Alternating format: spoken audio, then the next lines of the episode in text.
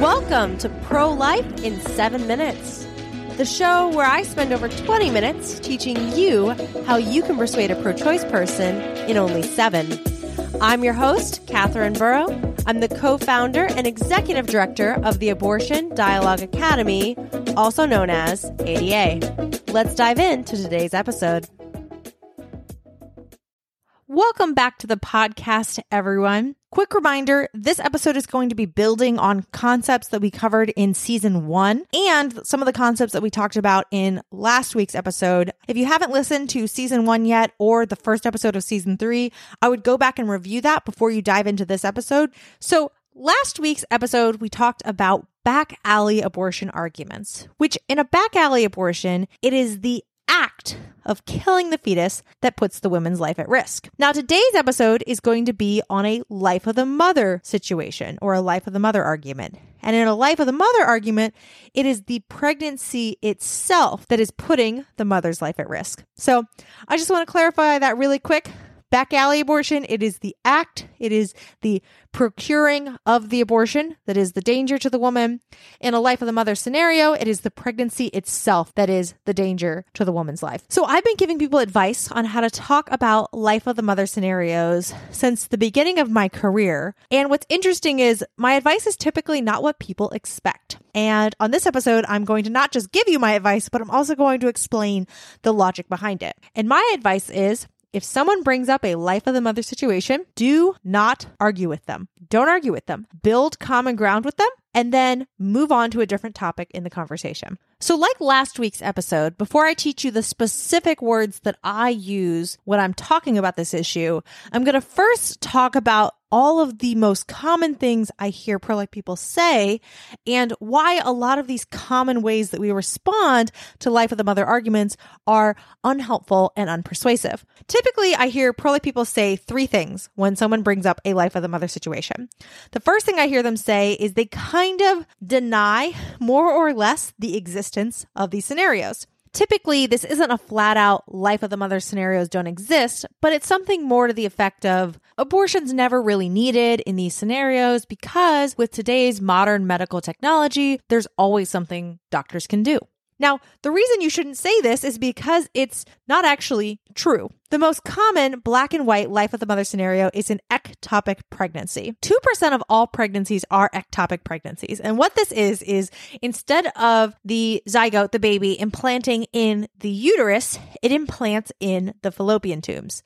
And with our current medical technology, doctors cannot move the baby and he or she cannot grow to term in that location and is essentially doomed to die. And to further complicate things, if doctors don't do anything to intervene, the unborn child can actually grow large enough that he or she ruptures the fallopian tube and causes hemorrhaging and internal bleeding, which can actually kill the mother.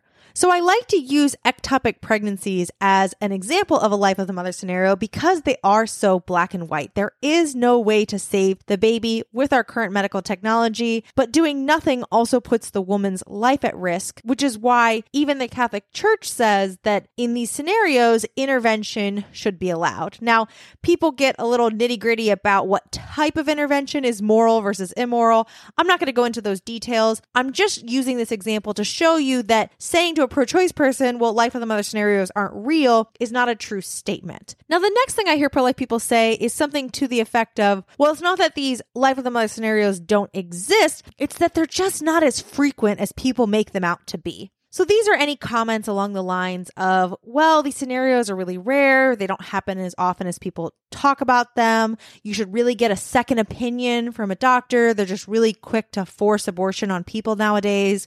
All of these kind of sentiments. Now, the reason that this is unhelpful and unpersuasive to say in a conversation is the same reason that it was unhelpful to talk about the frequency of back alley abortions, which is what we chatted about in our last episode. When you talk about how frequently something happens, it always comes across to the pro choice person like you're just not taking it very seriously. Like you're saying to them, eh, we don't need to worry about that because that's just not going to happen.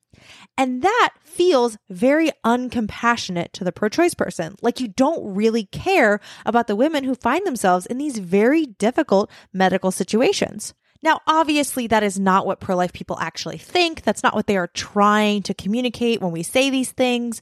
But the interesting thing about apologetics is even if the things that we're saying is true, what matters is what is the pro choice person going to hear? How are they going to interpret what we've just told them? And in this scenario, they're going to interpret you as not really caring about women in these life threatening situations.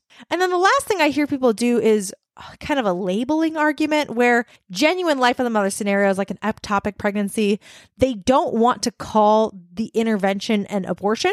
It's like this idea of well an abortion is an elective procedure and with a life of the mother scenario like the woman doesn't have a lot of choices so calling an abortion isn't isn't accurate. And i've met women who've had ectopic pregnancies and had to you know have an intervention done to save their life and a lot of them don't like referring to that as an abortion because in their mind, they're like, I really wanted this baby. It was so tragic that they couldn't do anything to save the baby. And it was just, it didn't feel right to them to call it an abortion. So I'm not here to police those women and how they want to define their own personal experience.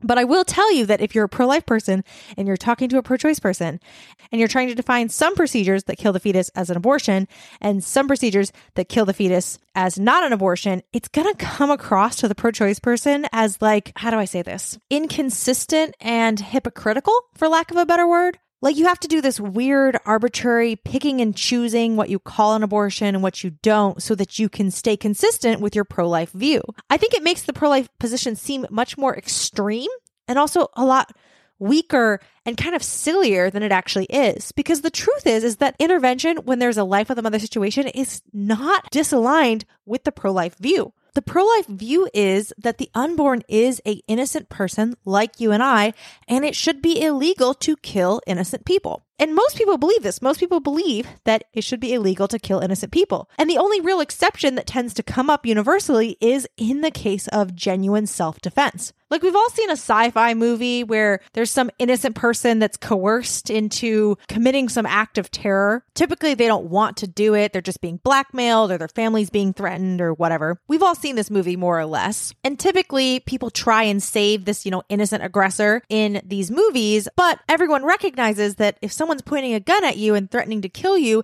it is okay to use lethal force to save your own life if that's really your only option. This is where a life of the mother scenario really falls is it's yes, it should be illegal to kill an innocent person, but there are scenarios where the woman has to do something to protect her own life and to save her own life that does result unfortunately in the death of the fetus because with our current medical technology, we're not able to save both lives.